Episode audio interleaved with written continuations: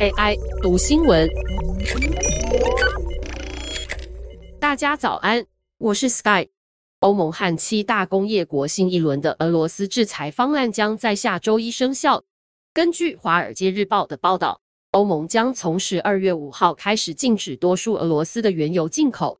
然而，影响更为重大的是，美国和欧盟以及其他盟友将禁止他们国内的业者针对俄罗斯原油出口进行运输、交易、承保和提供资金，除非交易价格是落在所预定的价格上限以下。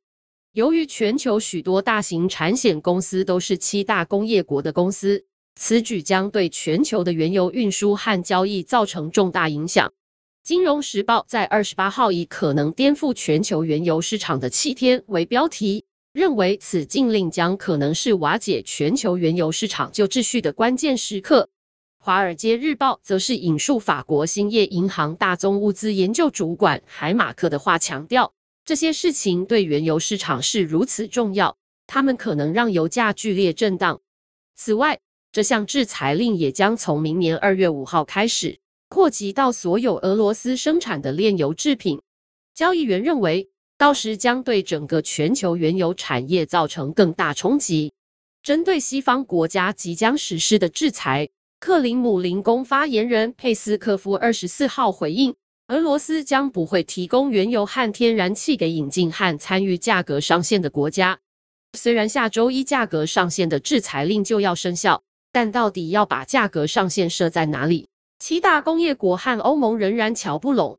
CNBC 报道。目前，七大工业国可能会想将价格上限设在每桶六十五到七十美元之间，但分析师认为，这样的价格上限将很难对俄罗斯造成冲击。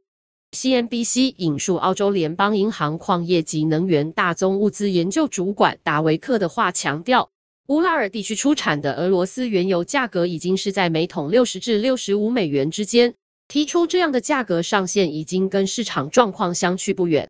而欧洲方面则是尚未对油价上限具体到底要设在哪里达成协议。CNBC 报道，截至上周四为止，欧盟的外交官仍在争执不休。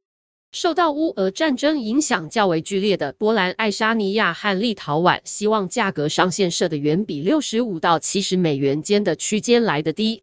南欧国家包括希腊、塞浦路斯等，则是希望价格上限能定得高一些。避免进一步的经济损失。随着制裁的执行日渐渐逼近，但执行细节仍不明朗。